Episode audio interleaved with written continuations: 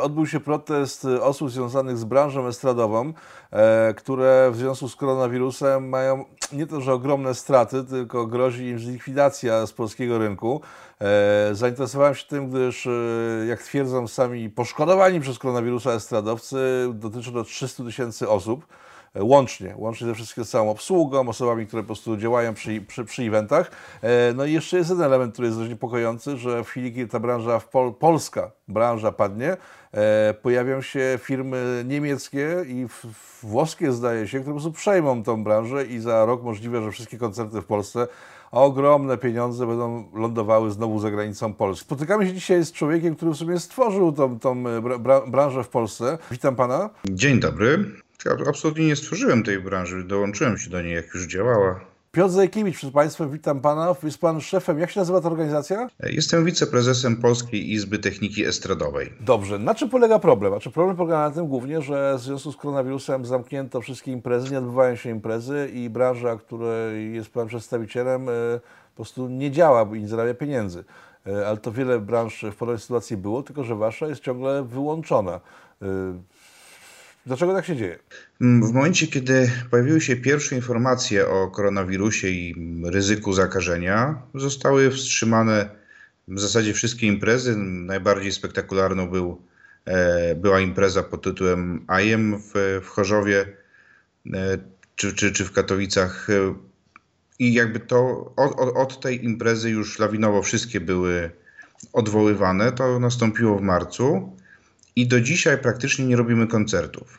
E, przy czym mówiąc koncerty, tak naprawdę mam na myśli całą e, obsługę techniczną, którą wykonujemy. To jest oczywiście koncerty najbardziej kojarzone, ale to są e, i przedstawienia teatralne, to są imprezy słowno-muzyczne, to są wystąpienia publiczne, to jest wszystko to, gdzie potrzebne jest czy scena, czy oświetlenie, czy nagłośnienie, czy multimedia, to jest właśnie nasza branża. Szeroko pojęta kultura. Tak jest, przy czym ta, ta kultura związana ze słowem, muzyką czy dźwiękiem, no bo mm, akurat biblioteka woli, żeby nas nie było w okolicy, co skądinąd zrozumiałe.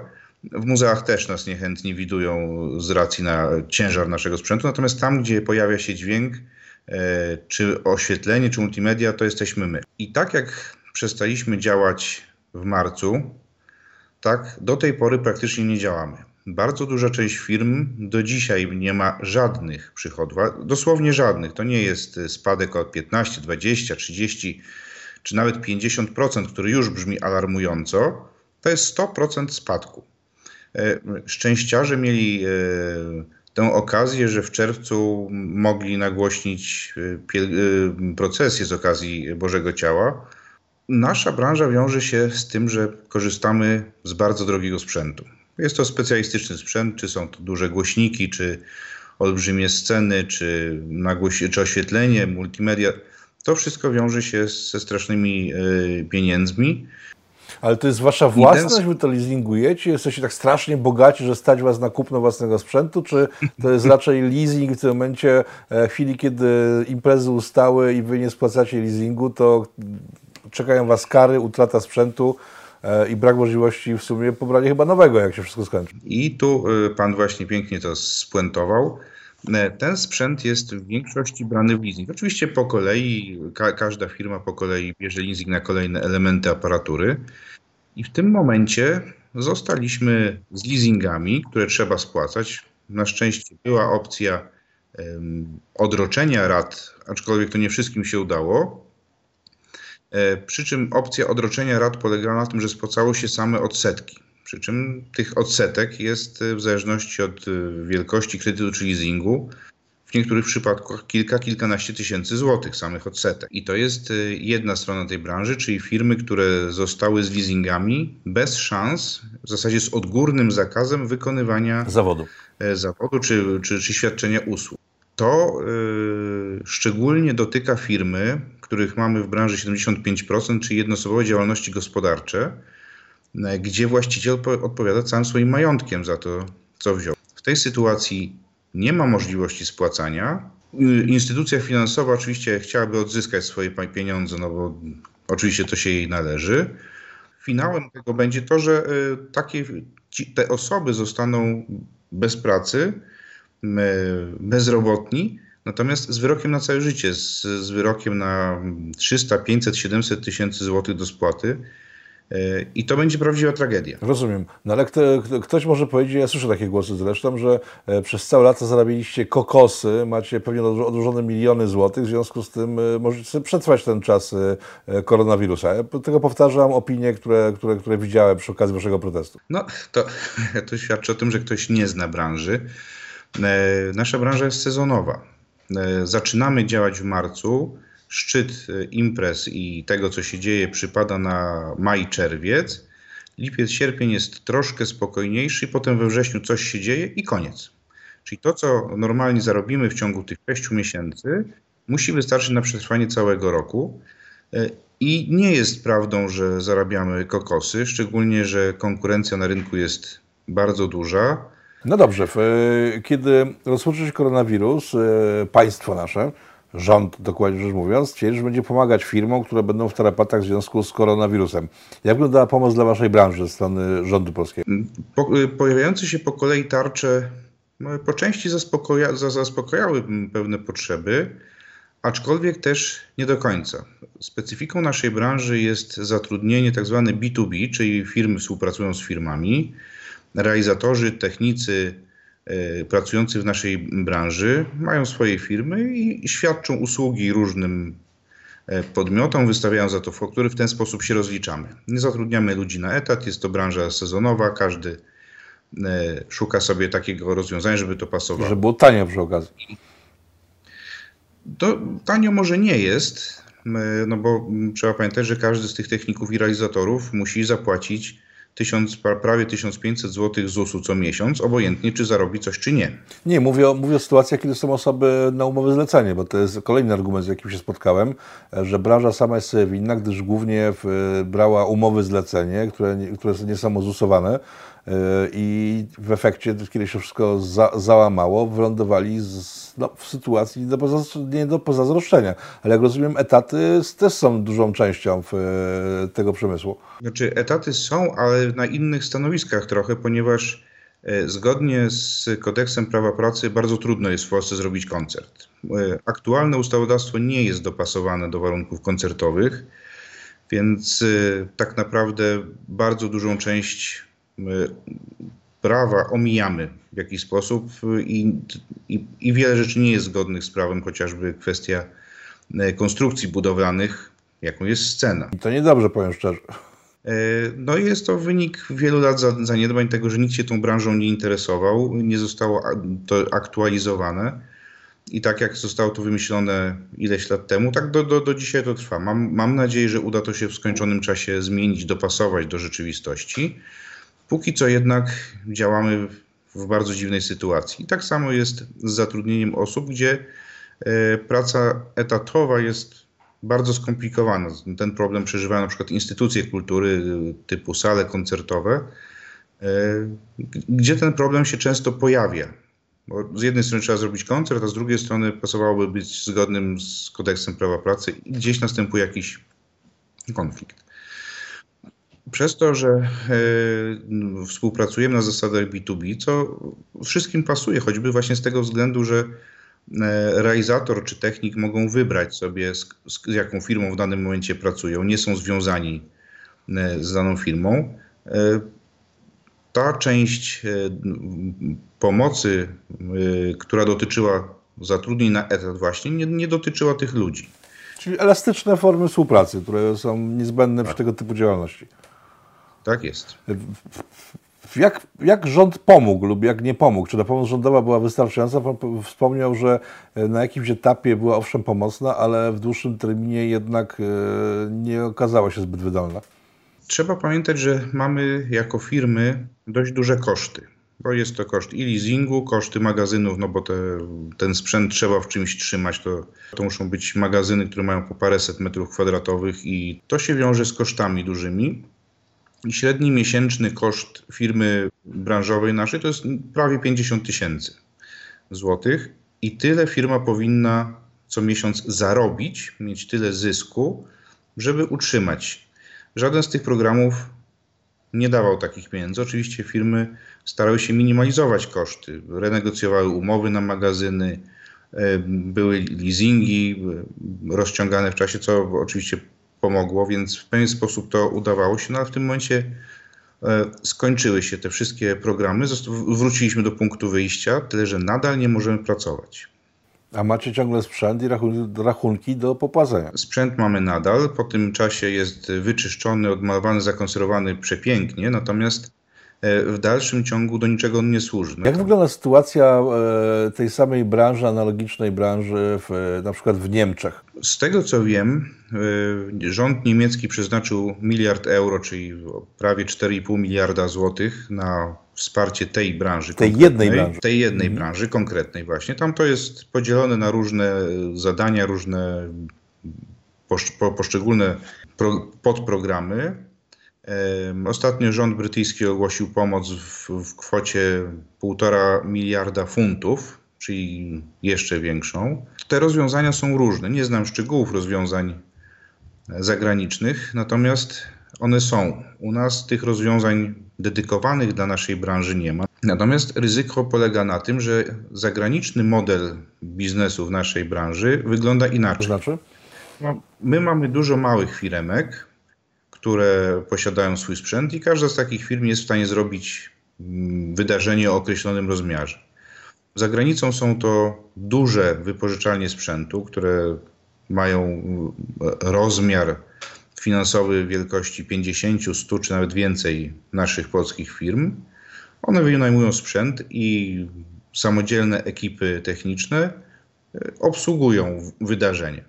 Więc dla firmy o tak dużym rozmiarze, przejęcie upadającej polskiej firmy za ułamek jej wartości. Lub poczekanie, aż ona sama padnie po prostu i wejście z własną ofertą. To, to, to jest możliwe, a z drugiej strony wygodniej jest kupić taką firmę, gdzie właściciel będzie chciał się pozbyć wszystkiego, byleby nie mieć długu. Czy to nie jest dobry moment dla Waszej branży, żebyście właśnie się skoncentrowali tak, jak jest to, w, jak ma to miejsce na zachodzie Europy, czyli po prostu no, część firm już upadła, tak? E, tak patrząc cynicznie kompletnie, bez, bez patrzenia na tragedie ludzkie, no ale tak biznes wygląda. E, myślę, że te duże korporacje zachodnie też tak się stworzyły.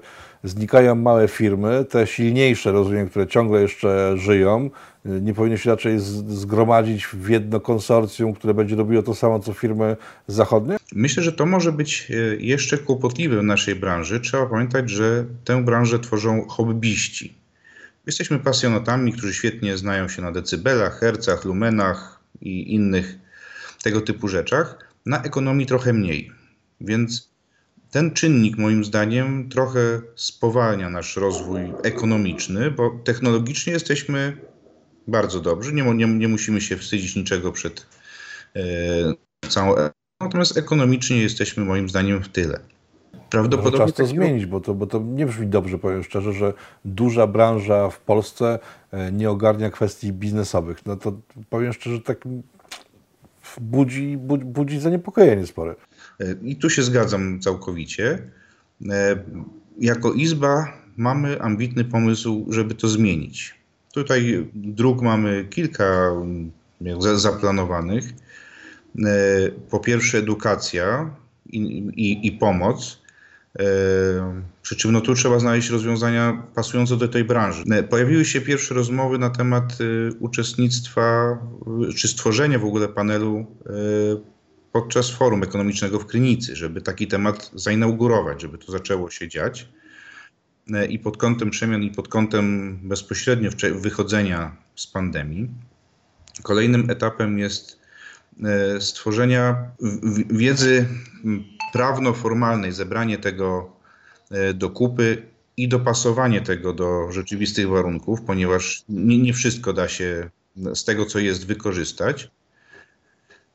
I zaistnienie jakiejś czy ustawy, czy innego dekretu regulującego tę branżę, bo jesteśmy bardzo nieuregulowani przez za zaszłości historyczne. No dobrze, ale to rozumiem, że ta pandemia was zaskoczyła kompletnie e, i wcześniej takiego pomysłu nie było i teraz tak ad hoc trochę pracujecie nad tym pomysłem i jeszcze nie jest doprecyzowany nawet jego wstępny, wstępny zarys, tak? Faktycznie tak było, że nie, nie, nie byliśmy przygotowani na to. Było jak było. Pojawiła się pandemia, która jest potencjalnie e, może, może się skończyć straszną tragedią. Natomiast chcielibyśmy to wykorzystać, ten moment, kiedy ruszyliśmy, zaczęliśmy, na stworzenie czegoś dobrego. I nie chciałbym, żebyśmy tworzyli te ustalenia na szybko, na kolanie. E, chciałbym, żeby to było zrobione z głową, skonsultowane z kolegami z zagranicy, jak oni to, to zrobili, jak to już tam działa, żeby nie, nie wyważyć otwartych drzwi. I zrobienie tego tak, jak to być powinno. Oczywiście jest bardzo długa droga, natomiast jeżeli nie zaczniemy, to na pewno nie dojdziemy. Jeżeli droga jest długa, to e, zadam pytanie, ile macie czasu, bo to chyba droga nie może być zbyt długa, skoro e, wygląda na to, że zaczynacie stać nad przepaścią i nie, do, nie, nie, do, nie dotrzymacie, nie dożyjecie końca roku. Tak? Także ta droga, długa droga i krótki, krótki dystans czasowy może się ze sobą nie, nie połączyć. To, są, to są zupełnie rozłączne tematy, ponieważ e, czego byśmy nie robili, to nie zdążymy przed tym teoretycznym upadkiem, bo y, firmy już są na, na skraju. W tym momencie skończyła się tarcza, więc zacznie się zaraz rzeź. To brzydkie słowo, ale myślę, że adekwatne do tego, co się może dziać. Skończyła się tarcza, a obowiązują dalej zakazy? To jest absurdalne przecież. Zakazy niekoniecznie, bo pojawiło się coś takiego, informacja, że koncerty zostały odmrożone, co jest informacją pozorną E, zmieniły, zmieniły się e, obostrzenia, zmniejszyło, zmieniły się mm, ograniczenia, już nie 150, a 500 osób, bądź co drugie miejsce zajęte. 17 e, lipca mają być kolejne przedstawione rozluźnienia. Tyle, że to nie powoduje, że pojawią się koncerty. Czemu? Koncerty pojawią się w momencie, kiedy organizatorom będzie opłacało się je zorganizować, to po pierwsze. I po drugie, kiedy będą mieli czas. Trzy miesiące to jest czas, który minimalny czas, żeby zrobić nieduży koncert. Wiem, od, pom od pomysłu poprzez zamówienie artystów, yy, zamówienie techniki i zorganizowanie samego koncertu, to mijają trzy miesiące. dobrze rozumiem? Yy, co najmniej. Tu to dochodzą też kwestie, jeżeli to jest impreza masowa, to wymagane są dodatkowe zezwolenia, one są określone czasowo. Yy, kwestia promocji bardzo istotna, to jest podstawa, dopasowanie wszystkiego i w sytuacji, kiedy no teraz jakby ten problem będzie w mniejszym stopniu występował, ale e, znalezienie miejsca chociażby w, w, w sali i terminu artysty, zgranie tego wszystkiego. Szacujemy, że pierwsze koncerty zaczną się odbywać w marcu przyszłego roku. Do tego czasu niewiele będzie się działo. Długi dystans. E, bardzo długi dystans. E, myślę, że dla wielu firm nie będzie on do przebiegnięcia. Organizatorzy e, publiczni urzędy miasta czy gmin w tym roku odwołali praktycznie wszystko. E, rząd wprowadził zakazy, więc rozumiem, że od rządu oczekujecie jakiejś pomocy w Waszej sytuacji. Czy jakie są Wasze oczekiwania od rządu? Czy macie jakieś pomysły, które mogą rozwiązać ten klincz, jakby nie patrzeć, tak? E, realistycznie patrząc, spodziewamy się, że część firm może upaść, dosłownie zakończyć działalność. Chciałbym jednak, żeby to nie była tragedia ludzka, żeby to y, nie skończyło się wyrokiem na całe życie, z, oprócz utraty firmy, zostania z wyrokiem na 300, 500 czy 700 tysięcy złotych. Bo to nie są kwoty, które można spłacić układając płytki czy pracując jako kurier. E, jednym z naszych postulatów takich e, realistycznych jest stworzenie Funduszu Upadłościowo-Restrukturyzacyjnego. Przez państwo stworzenie, rozumiem, że państwo, które... No, przynajmniej tak. No, yy, taka forma, no, może, się, może to brzmieć drastycznie, natomiast no, wydaje mi się, że lepiej yy, poddać firmę eutanazji, niż pozwolić, żeby ją dzikie zwierzęta rozszarpały w krzakach. No, a dla wielu firm może nie być ratunku, może być już za późno na ratunek, a koszty przeprowadzenia procedury, upadłościowej są dość wysokie i te firmy same z siebie nie będą w stanie e, na coś takiego się zdecydować.